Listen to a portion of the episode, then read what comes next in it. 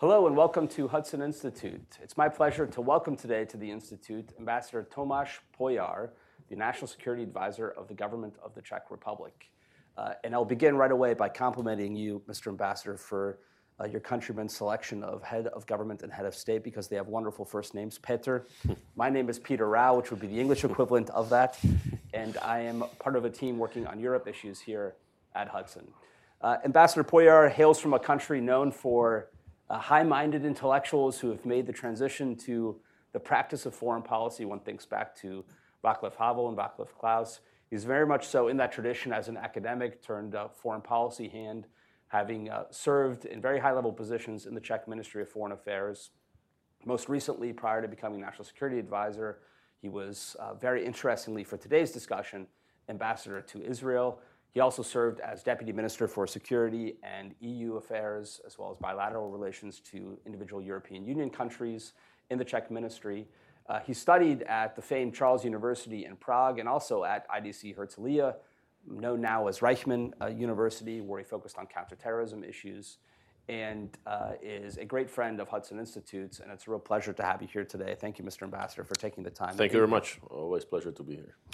It's hard to avoid, given that Washington's focus is riveted on the Middle East, that topic to begin with. The president just announced last night that he'd be traveling to uh, Israel tomorrow. Secretary Blinken held a meeting with the Israeli War Cabinet that I think will go down in the annals of history as really a major moment. Over seven and a half hours of talks with the Israelis. He, of course, is in Israel and has been spending time traveling the region. Uh, as the national security advisor to the Czech prime minister, uh, which I would add is also a newly codified position in the Czech system. Yep. What was your first reaction when you heard about the attacks in Israel, and how is the Czech government processing the events unfolding there now? Well, uh, on one hand, it was a shock, uh, uh not so un- unsurprising because it's very clear what the, the, nature of Hamas and Hezbollah and Islamic Jihad of those groups uh, uh, is and what their intentions. Uh, Uh, but of course, we didn't expect it. Uh, but there was a, a, unanimous condemnation of what has happened, uh, uh, and unanimously calling terrorists terrorists, which is still sometimes somewhere in some parts of the world unique. Uh, and uh, there, I think the Czech uh, public as well as Czech political scene is the government and the opposition is quite united behind Israel and supportive of Israel, as it has been the case for the last 30 years. So we've been the, one of the most uh, pro-Israeli countries or, or, countries which and societies which have been feeling close with uh, Israelis and their fight for uh, and struggle for uh, uh, freedom and safety and security and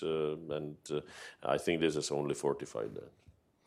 I think there is a special connection between Central and Eastern European countries and the Czech Republic in particular with Israel, perhaps because of the large diaspora that has made Aliyah to Israel over the years, perhaps because the Czech public uh, view Zionism as a form of Israeli nationalism, which they can understand. And there doesn't seem to be the same sort of borderline, if not outright, anti Semitic protests that we see in other parts of Europe, in Central and Eastern Europe. What's that special relationship um, like, and how are we to understand it?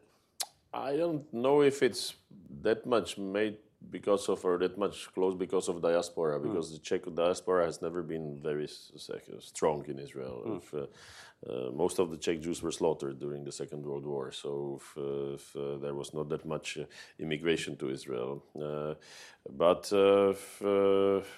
I think we have been close to each other in the past, and it was also we can see that over the centuries, I would say, or at least two last two centuries, that the level of anti-Semitism in Czech society was always the lowest in Europe and especially in Central Europe. And so there was some kind of affinity between Czechs and Jews, and uh, we did see ourselves uh, maybe similarly as uh, victims of uh, oppressors and uh, victims of German oppression and others. Yes, uh, and I think the closeness comes from that. And also, there is a tradition uh, of uh, Uh, Czech support uh, to Israel. It was uh, founder of Czechoslovakia, Tomáš Garrigue Masaryk, who visited Yishuv at that time before the existence of Israel in 1927, and he was the only, the first statesman of the world to visit. Uh, and from that, there is this tradition of warm relations, which was, of course, broken during the communist times and uh, by the Soviet rule and Soviet regime, but it got back immediately after 1989, and it has. And again, it's, it's got, uh, you would say here, bipartisan support, but it's like multi-partisan support across the Czech society, very solid in the last uh, three decades. So we have been standing behind Israel, and we will continue to uh, do so in the future. Your prime minister has publicly floated the idea of making relations even warmer by uh, moving the embassy to Jerusalem. Our board chair, Sarah Stern, uh, I remember when the Americans took that decision, she was uh, at that ceremony, twittered nice pictures from the embassy move. I can promise Sarah Stern will be at the Czech event yep. as well if you move it to Jerusalem. Any announcement you want to make here in Washington?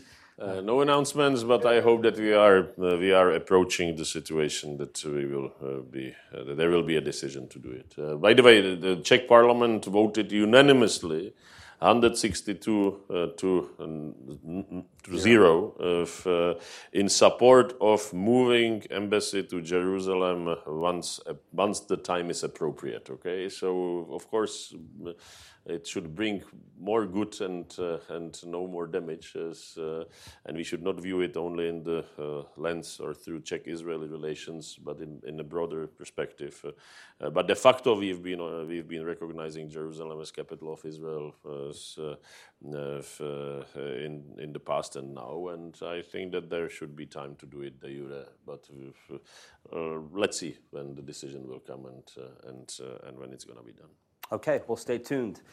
Uh, the major news, I think, in, uh, in, of real significant strategic importance in the bilateral relationship between the U.S. and the Czech Republic is your recent announcement to acquire 24 F-35s at a, I think, market value of around 6.5 billion, the biggest purchase by a Czech government in its history. Can you talk about the significance of that, what led to the decision, and what it portends for the future of Czech national security? Well, I don't know what the market value is. Uh, the real value is fortunately a little bit lower than okay. the market value you mentioned. But uh, yes, it's a significant investment. And uh, uh I think that we, th- we can thank uh, uh, indirectly to, to Mr. Putin for invasion of Ukraine because it has really got us back, and not only Czechs, but others in Europe, back into senses and into more investment into defense. And uh, we've started to say from the day one of the invasion that we should uh, Uh, take it as an opportunity also. Uh, opportunity for improving our defense capabilities, opportunity for uh, uh deepening our relations with our key strategic uh, partners and allies, uh, working on joint projects. And this is one of the projects. so the decision was made. now we will see how fast the agreement will be signed. But as we have been modernizing our Air Force, our helicopter fleet with Americans already, already uh, for several years now. We are switching also into the fifth generation fighter jets and uh, and uh, and going into two percent of GDP next year by law. Uh, uh, uh, signing and and having now effective the defense cooperation agreement with US. But we are working with others as well, and I think that as enemies do unite, uh, Putin has united us, and we, uh, we must thank him for that. And he's united us um, over Ukraine, of course. Uh, your embassy has produced this very snappy uh, fact sheet on Czech support to Ukraine, uh, which um, none of which is secret, so I'm not spilling any secrets here. But since February of 2022, of course, when the full-scale invasion took place, the Czechs have donated material and the organized shipments of arms to Ukraine uh, at around 2.2 billion, export license around 4.32 billion. Uh, describe a little bit um, Czech strategy when it comes to the war in Ukraine and how you're working with us and our European and other partners on conflict. Well, the core of the strategy is that, uh, as we have always seen, the further the Russia is from us, the better. So uh, we must support Ukrainians to keep Russians as far as possible. Uh, uh, and of course, we must support Ukrainians uh, because if uh, uh if they would fail and if Ukraine would fall and if it would be occupied, as was the original idea of Putin, then uh, we would have again Soviet Union recreated on the border of Slovakia, which is much closer to us, and and we should not we should take seriously what Russians have been saying in the last couple of years and what they are saying now that they want to go Uh, uh, to, uh, prior to 1997 regarding the architecture in Europe, which basically mean that in a way they go back to Ribbentrop-Molotov a little bit shifted. that the only the only they only accept the enlargement of NATO by East Germany. Okay, in this, uh, so, so they are on purpose saying not going beyond or before prior to 89, but going prior to 97, which excludes East Germany. So they understand that it's uh, Germany is unified, uh, but the rest should be uh, put into reverse. And uh, f- uh, and from that, our key strategy is and.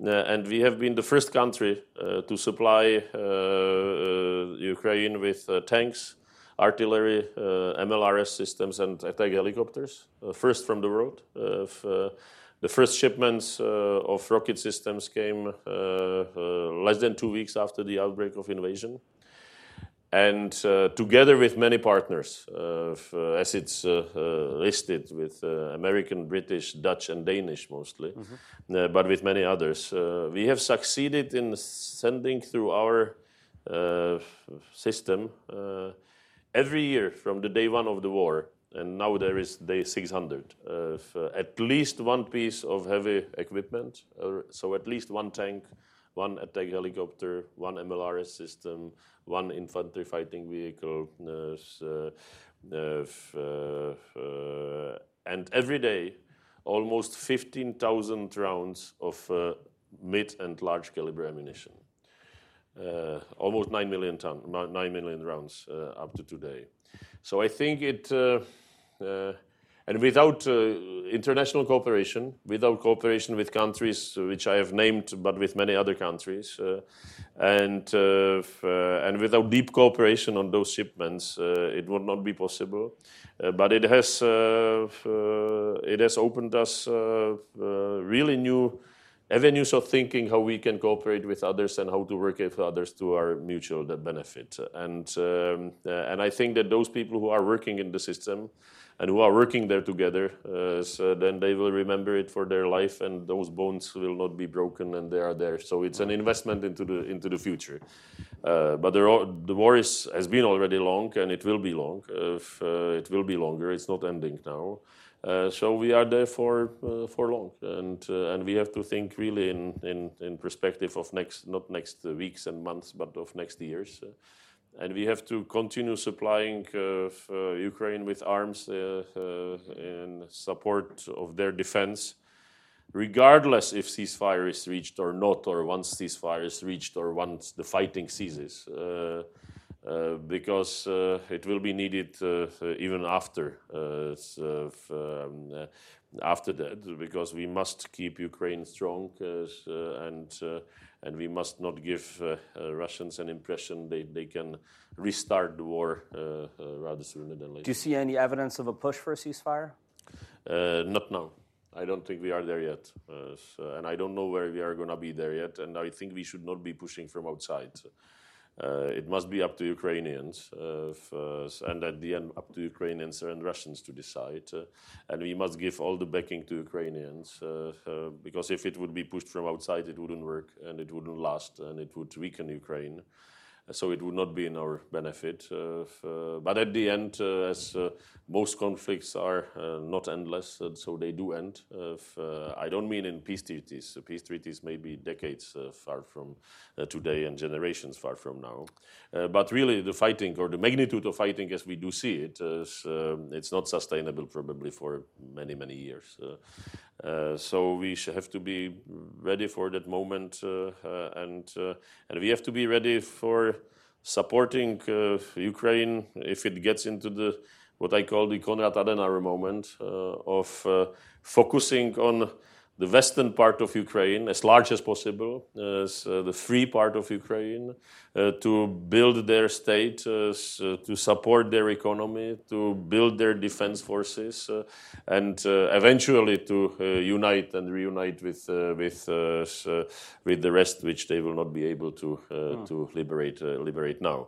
but we have to have this. we have to give this backing to Ukraine, and we have to get that part of the free part of Ukraine uh, and again, as large as possible. As, uh, uh, get it European perspective and get it integrated into the European economy and into the European Union and, and NATO uh, as much as possible because it is to our benefit. At the end, uh, Ukrainians are fighting there on our behalf. uh, and, uh, and if they were not fighting, then the front line would be much closer to us. Well, as you said, most wars do end. They tend to end either in victory or defeat more often than some sort of negotiated off ramp. At least historically, empirically, I think that's true. Do you think Ukraine's on the on the pathway to victory right now, or uh, it sounds like the scenario you're describing is they make some gains and then at some point there is a occupied east and a free west uh, of Ukraine? I think it depends how you define victory, and it's up to Ukrainians to define victory for themselves. So I don't want to define it for themselves. Uh, for us, Czechs, the victory is that the original Putin's idea, occupy and reunite, uh, so reconquer, let's say, whole of Ukraine into uh, and reintegrate it into the Russian Empire, Soviet Empire, as you name it, that it is not. This is not achieved. Uh, f- uh, so uh, for us, everything is victory, but uh, Russian soldiers uh, on the border of Slovakia.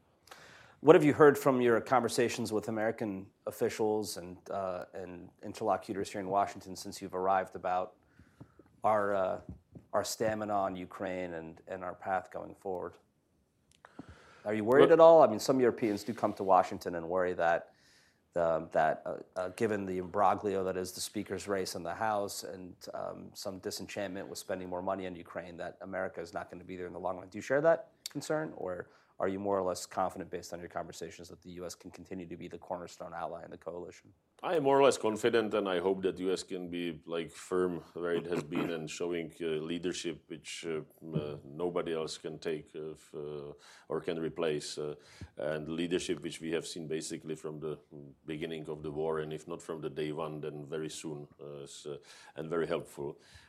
For the next year. Uh, but I, of course, don't know what's going to happen here with the elections and after the elections. So there, I don't have the crystal ball, and I don't want to judge it. Uh, but I am uh, so modestly optimistic regarding the next 12 months.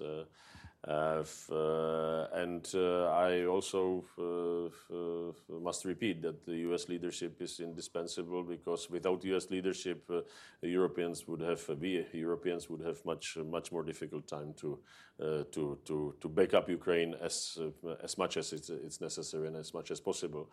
Uh, uh, at the same time, I can uh, tell to everyone here in DC that I think that uh, if there is going to be the US leadership, then uh, Europeans will follow. So it's not going to be uh, that uh, Europeans would give up uh, uh, if you would be on the right side uh, still. So, so we have to work together.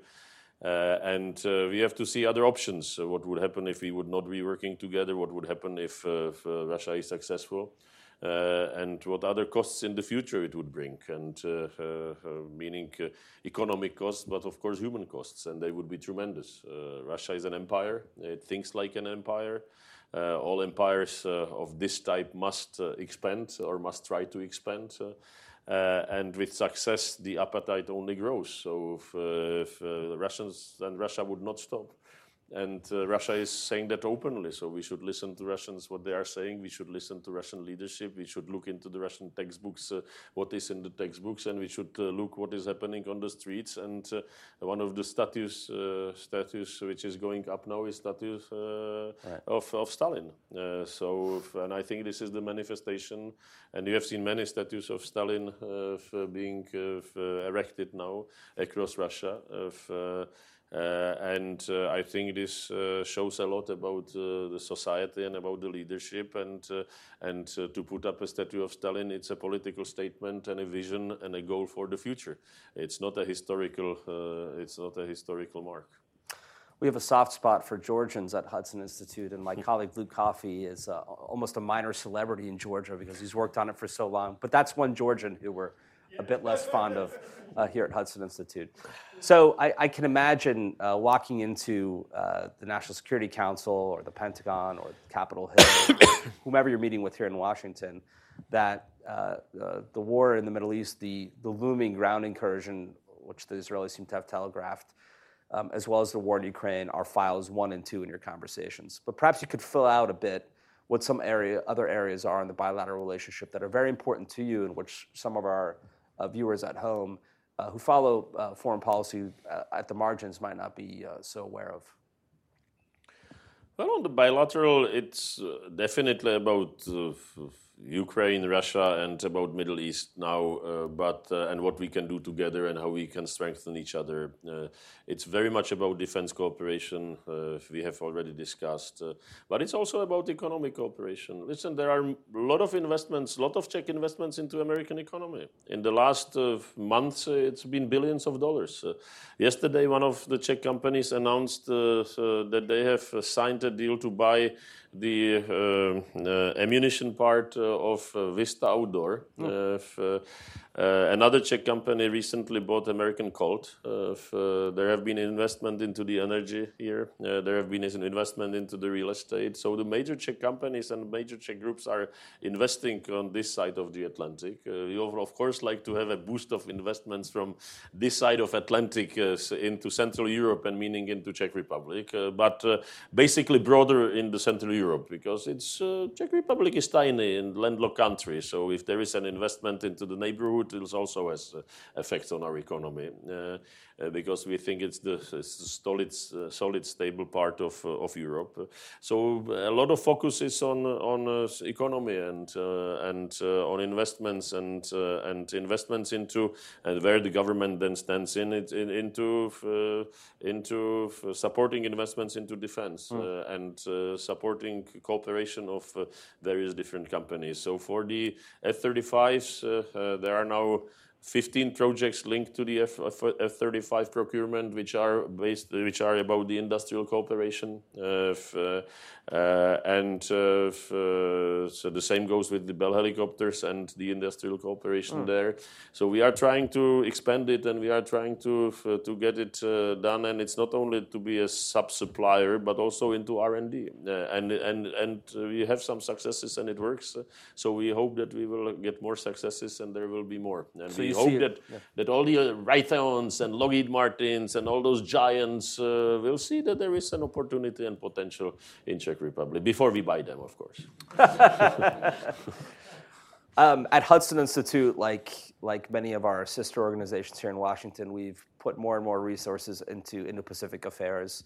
My colleague and your friend Ken Weinstein has joined us here today. He leads our our Japan operation as the Japan chair. Miles Yu has launched a China Center here. He was a former State Department policy planning official and teaches in Annapolis at the Naval Academy. Uh, Patrick Cronin, uh, a well-known think tanker in Washington, is our Asia Pacific Security Chair. We have a colleague sitting in, in Sydney uh, who works uh, on Australian issues. He was the advisor to Julie Bishop when she was the foreign minister. The point is, we've really ratcheted up our work there. And the Czech Republic has also made some headlines, uh, might I say, in recent years on its China policy in particular. Could you sketch out the trajectory of, of, of your country's uh, views on China, um, and how the engagement with China is going. There was just an important meeting that the Chinese hosted uh, on, on the uh, Central and Eastern Europe Plus format, which um, has made a bit of news as well, where the Czech Republic sees itself there and just generally on, on that region. I think we want to have, f- have fair, open, and constructive relations with China. Uh, f- uh, and uh, we are starting and we are having some, uh, I think, after years, uh, good dialogue uh, uh, with China. Um, and uh, I think if we are open and sincere, uh, then the Chinese are also open and sincere. That has been at least my uh, experience in the last years. Uh, and but we have to be open in protecting uh, our um, critical infrastructure, uh, and we have to speak openly with uh, with uh, Chinese, uh, and we have to work on on let's say spreading the risk regarding the dependence on individual countries and individual sources of of technologies, etc. So it's not only about China, but because China is so huge, then it's a lot about China. Uh, and that's why we are trying to diversify our trade uh, um, and our exports uh, and imports regarding the, overall Indo-Pacific region. So I accompanied Prime Minister uh, for his trip among uh, around uh, six Indo-Pacific and then two Central Asian countries. Uh, and we have talked mostly about uh, uh, strategic cooperation in the raw materials and in some components. But basically, it's about spreading the risk in this globalized world, which is shaky. The Europeans have. I remember going to Brussels 15, 20 years ago, and everyone there, or most of the people there around the table, were dreaming about a multipolar world, uh, getting out of this like unipolar uh, U.S.-driven world. So they have it now. It's They said it would be more democratic. So I'm not sure if this is more democratic. In a way, yes. It's definitely more chaotic, and it's definitely more multipolar, and it's to be continuing in this direction, most likely. So we have to get ready for that, and uh, and uh, we have to adjust uh, as as much as possible and as better as possible. So, But at the same time, yes, my discussions here are also about about Asia. But the war, which is really, really important for us, it's Ukraine, and then, of course, the situation in the Middle East.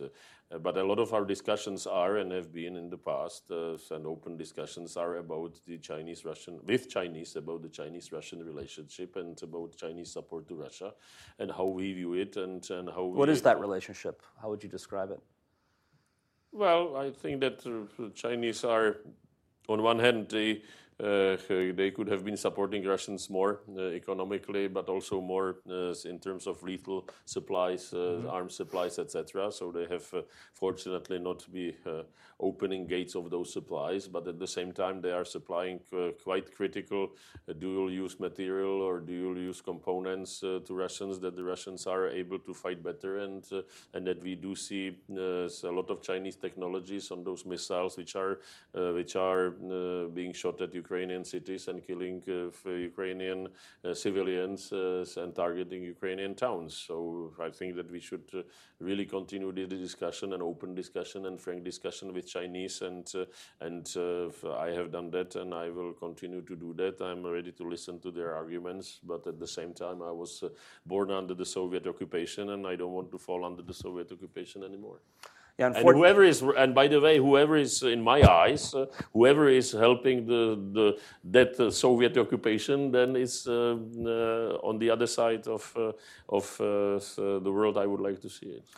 Unfortunately, as Can Kasapoğlu, one of our in-house military analysts who produces a weekly military situation report, has shown, that includes a lot of American companies which have provided electronic parts that find their way into Russian uh, military kit. And I think we have a bit of work to do to shut down some of the sanctions evasion on dual-use items. From the Chinese, it might be a bit more overt on the quadcopters, uh, among other items. But um, there's some leakage, it seems, in the sanctions regime as well. Well, there are leakages on the sanctions regimes uh, regime everywhere. And it's not only leakages regarding China. It's leakages also from Europe and from U.S., and we do see it. So we have to go. The sanctions uh, are very complicated. Uh, there is no other way than go, mm, than improve the sanctions. But the other side is also improving and innovating. So we must be also innovative. And uh, with the sanctions regimes, you have to be nonstop looking into the loopholes and and how to seal them. So I just want to say that this is not purely about China and not only about China. It's about the whole world and how to get something from one side of the globe to the other. You can use many countries and many channels, and uh, and you can have uh, those who are involved uh, and very much know what is going on and those who are involved and do not know what is going on. So so, but again, this is also for discussion with with with Chinese, but not only Chinese. There seems to be, well, quite a few camps on the sanctions front. But one delineation would be between those who say, as you put it, we need to seal the loopholes. Another camp is that we need to fundamentally ratchet up the sanctions themselves, look again at the price cap and whether or not it's been an effective tool. Would you put yourself and your government in one or the other camps, uh, or how would you describe that? I have no problems with squeezing the price cap or like making it again functional. Uh, but we have to always look into the sanctions. And we've been always supporting sanctions and robust sanctions, etc. cetera. But at the same time, I think we have to always look uh, if the particular sanctions are going to do more harm to Russians than to us. Okay, right. so when there have been some proposals of some sanctions, which at the end I think would do more harm to us and less to Russians. Uh, one of the files is the nuclear file and uh, and Rosatom, etc. And I uh, and we've been always saying, listen, let's uh, let's think what it would mean if uh, Rosatom is sanctioned and uh, and many countries would have to mm, shut down their nuclear plants. As, would it bring more support for Ukrainians?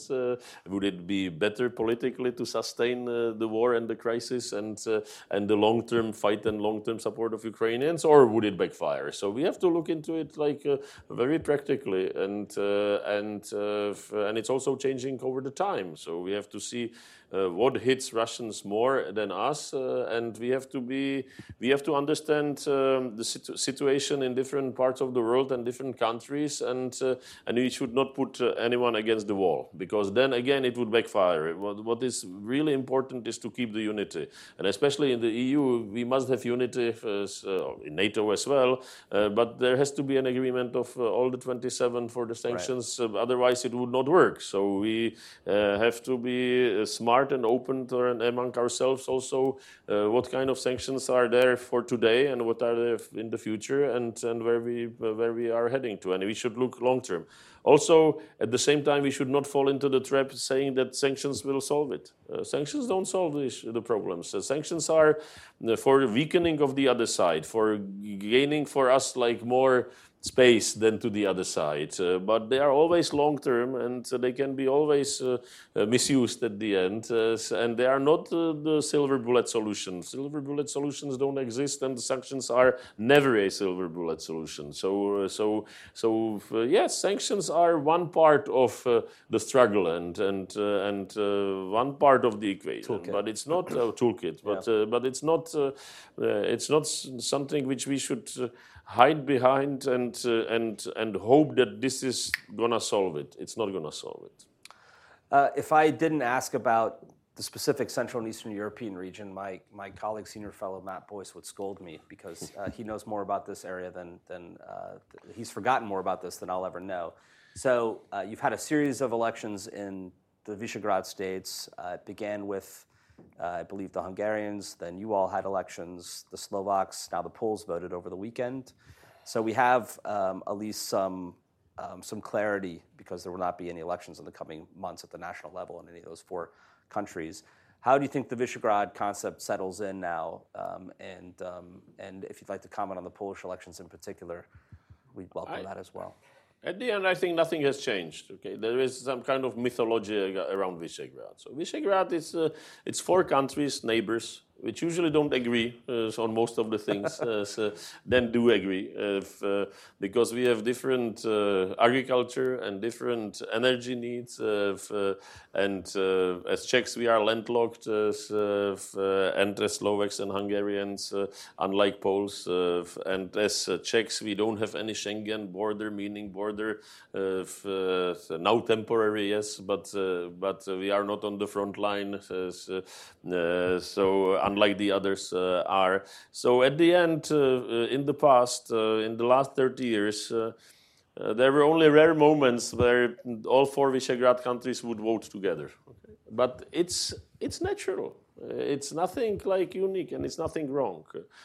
Uh, and it's a group of neighboring countries with similar but not, not the same historical experience with a different geographical location. So from US, it looks from the other side of globe, it looks like uh, uh, it, it, looks like the same. But at the end, uh, Russian or Polish experience with Russia and Polish uh, Poland having border with Russia, it's it's completely different than our experience, or for example, or not completely, but very different than our experience and historical experience than the Hungarian experience, which is much more closer, and Hungary much more closer to the Balkans. So, so uh, we have to take it as it is, and we have to keep Visegrad as a uh, as a platform of uh, neighbors talking to each other, and it's always good that neighbors who are at the same time allies uh, in EU and in NATO, etc., that they talk to each other, if, uh, and that we don't lose the big picture and who are the major challenges uh, and challengers to, to us. Uh, and so, from that point of view, I don't think that much is going to happen. You will see different rhetoric. You will see different rhetoric from Slovakia. You will after the elections. You will see different rhetoric from from Poland. Mm. but in substance, I don't think you will see that many changes. If, and I don't think that you will see that much unique uh, language from those countries or from Slovakia and uh, and from Poland uh, compared to others in Europe, and I don't mean only in Central or or, or Eastern or, or, or Eastern Europe. Yeah, we recently on our podcast Counterbalance, my colleague Mike Doran and I interviewed your deputy chief of mission here, um, Jan Haverneck.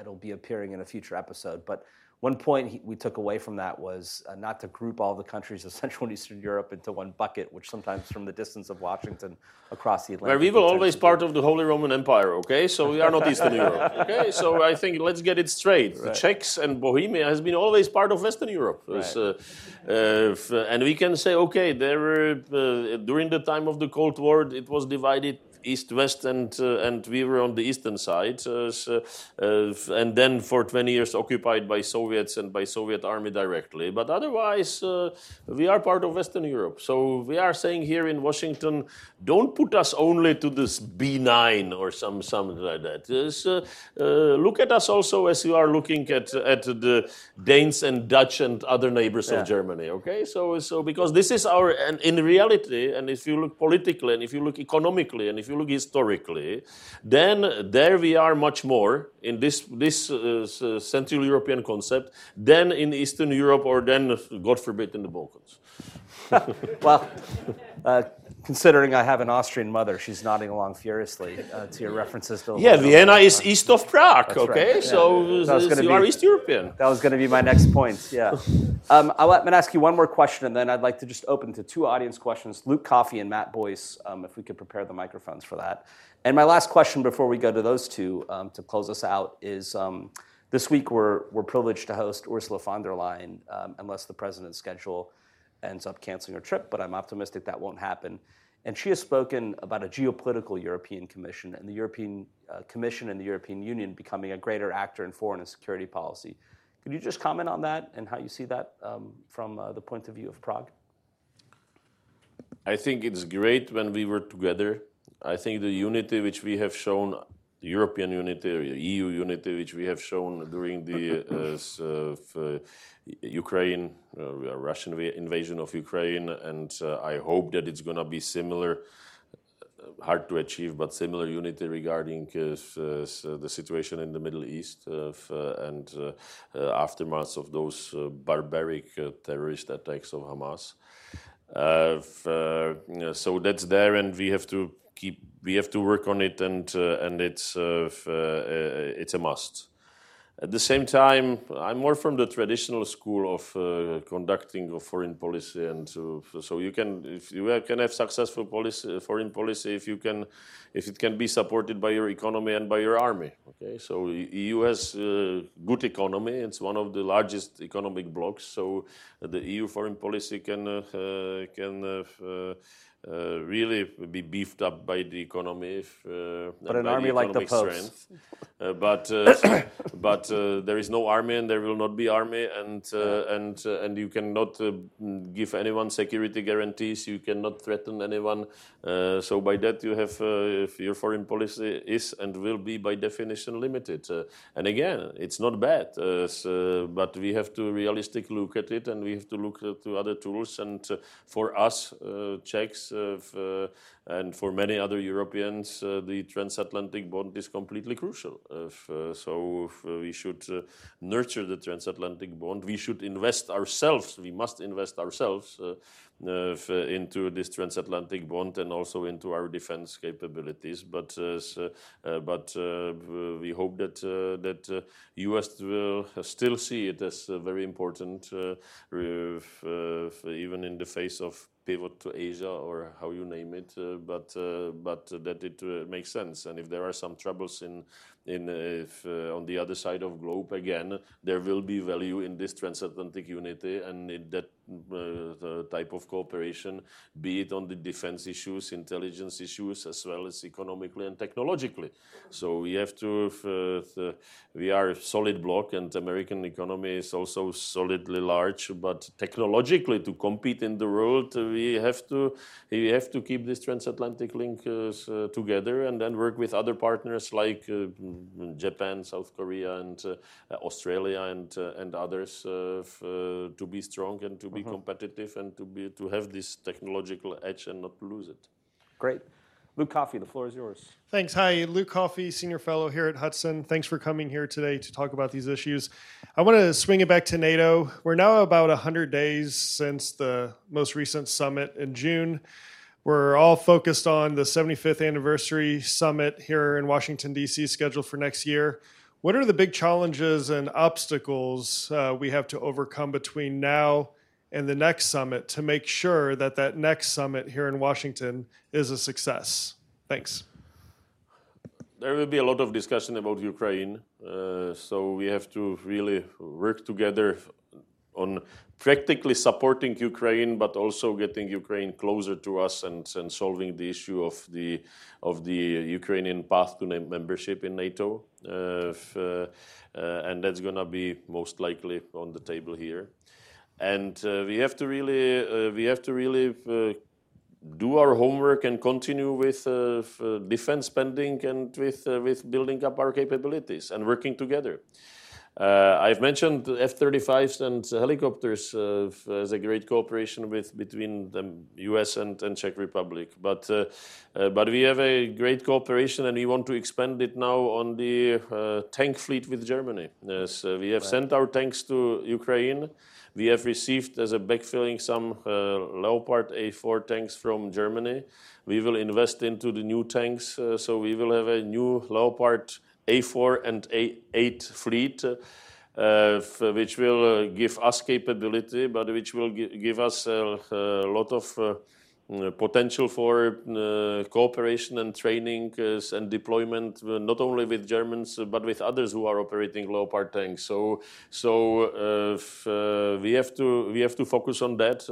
and I think there is another task that we have to we have to really focus on and support and do as much as possible for the private business to beef up, beef up defense production. Mm-hmm. Uh, and uh, it's not always easy. Uh, the bigger the corporations are, the harder is to move them. Uh, uh but uh, I really hope that uh, that defense industry would use the opportunity, as many of them are doing. But that all of that, and that we will have more robust and better defense industry, more competitive globally uh, than we have now, and uh, really able to supply what we need uh, now and what we need into the future. So I think that there is going to be a lot of discussion not only about spending and building up the capabilities, but a lot of discussions about the about the industrial base, which is equally important, uh, and where we see that uh, some improvements, uh,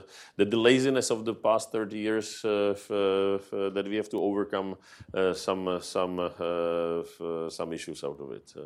Uh, but it's still too far. Okay, it's, it's 100 years from the last summit. It's a lot of 100 uh, days from the last summit. Uh, a lot of many months from the next summit here on, here in here in Washington.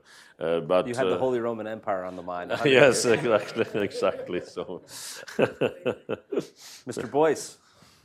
thank you very much for your interesting comments. I was hoping to drill, drill down a little bit more on on your observations about the elections in Slovakia and Poland, sort of, as I understood, you were, were sort of more on the on the on the mode of not much will change um, with those with the changes of government there. Um, some of the tone coming out of uh, Slovakia is is rather different in some important areas, and, and of course the tone will change in, in Poland as well.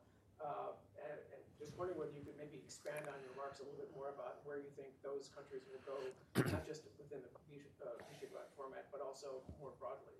And then if I could also drill down also on your uh, initial comments on, on, on Syria, uh, on, um, on the Middle East. Um, you are there are, we don't often thank you enough for being our protecting power in Syria, and you've got very sophisticated uh, observations about about your relationships about with the, with the, about the, the Middle East region. So if you maybe expand a little more on where you think that might be going um, in the next you know weeks. And, I mean, thank you.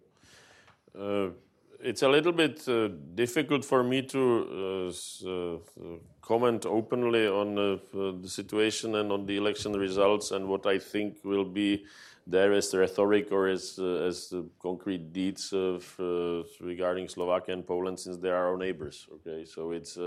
So I'm not in very comfortable situation, but this, so you will see different rhetoric uh, not different rhetoric from Slovakia in terms of questioning sanctions regarding Russia, in terms of uh, questioning supplies of arms to Ukraine, as, uh, uh, in terms of energy supplies. Uh, mm, but at the end, I think you will see a lot of pragmatic politics from from from Slovakia regarding EU and regarding NATO. Uh, let's see and let's wait. But we got messages from Prime Minister designate Fico that uh, that he will uh, be solid member of NATO and partner of NATO, and Slovakia will stay there as uh, as well as uh, as well as pragmatic. Uh, member of the EU you will see a lot of rhetoric and hear a lot of rhetoric regarding migration but there is not it's not going to be that much new. It's going to be more strong than the previous Slovak government or outgoing Slovak government. But uh, at the end, migration was an issue, and, and it's been it has been discussed. In Poland, Poland has been always very solid, strong uh, NATO member and uh, uh, and transatlantic partner. So there, I had no doubts that regardless of results of the elections, there will be solid uh, Western-oriented uh, uh, Polish government. Uh, uh, you will see more mm, uh, or more pro-EU rhetoric uh, uh, uh, from Warsaw than more confrontational rhetoric from the from the existing government. But in reality, not that much, I think, will change. And what is going to be crucial for us and for all of us is how the relations between Poland and Ukraine will go. As, uh, there, of course, the effects of the elections had its mark uh, on this, uh, the relations. Uh, uh, but uh, there, I think that it will go back to not not maybe back to mm, uh, a year ago uh, of the of the, how friendly and warm the relations were, and how how only friendly comments were there from Warsaw regarding Ukraine. But uh, but it will go solidly back and uh, out of the electoral campaign rhetoric, uh, and uh, and Poland will be uh, uh, clearly key uh, partner in uh, supporting Ukraine in the in the future. Uh, but it here is uh, the same. The enemies do unite, and there Mr. Putin unites, and it will at the end uh, uh, f- uh, unite uh, Poland with Ukraine as, uh, uh, f- f- more. But I understand their relations are long term, uh, uh, historically complicated, uh, and you cannot escape history. So they have to talk openly about it as well. So there we have some advantage. We are far from Ukraine, and we have never been neighbor, neighbors of Ukraine, and we can only claim some part of Ukraine to get back, uh, but uh, we will not do it. So it's already forgotten, and it's a, it's a, it's a, it's a history, and there is a there is Slovakia in between us and, and Transcarpathia. On the uh, on the Middle East, uh, uh, it's a lot about Iran. Okay? So it's Khamenei who will decide if Hezbollah is going to join the fight or not. And I must really salute uh, the US uh, decision uh, of the administration to send the aircraft carriers uh, as a clear message, uh, not to Hamas, but uh, to Hezbollah and to Iran. And I think that those messages have to be strong, and we should support them from Europe, especially the key European countries, key European not only economies but those who have some defense capabilities, and um, and that they should uh, be in line with US with that uh, uh, messaging. Uh, f- uh, and I hope that uh, Iranians will not join the fight, uh, but. I cannot rule it out, and we will see. Uh, the situation is completely dangerous. I don't think that the decision has been made yet. Uh, if, uh, um, it will also depend on the developments on the ground, and uh, and uh, and, it, and and there may be surprises for everyone, uh, even for those who would conduct something, but uh, they do not know what will be out of it, and they have not decided to conduct something. So let's uh, let's see. And we have as Czechs uh, uh, going back to Czechoslovakia, we've had. Uh, uh, uh, global relationships, and uh, and we have had from the communist times uh, embassies in many many countries of the Middle East, and we have had always the uh, Middle Eastern uh, politics uh, or views and and policy. Uh, uh, uh, but in the last 30 years, always having strong times, ties with Israel and with key Arab countries. Uh, uh, uh, uh, and we hope that uh, pragmatically uh, it will go for long-term relationship there mm, uh, based on pragmatic views and pragmatism rather than on revolutionary ideas. Uh, but uh, uh, but again, let let's see what's going to be the outcome and the- fact that we are representing US in in Syria.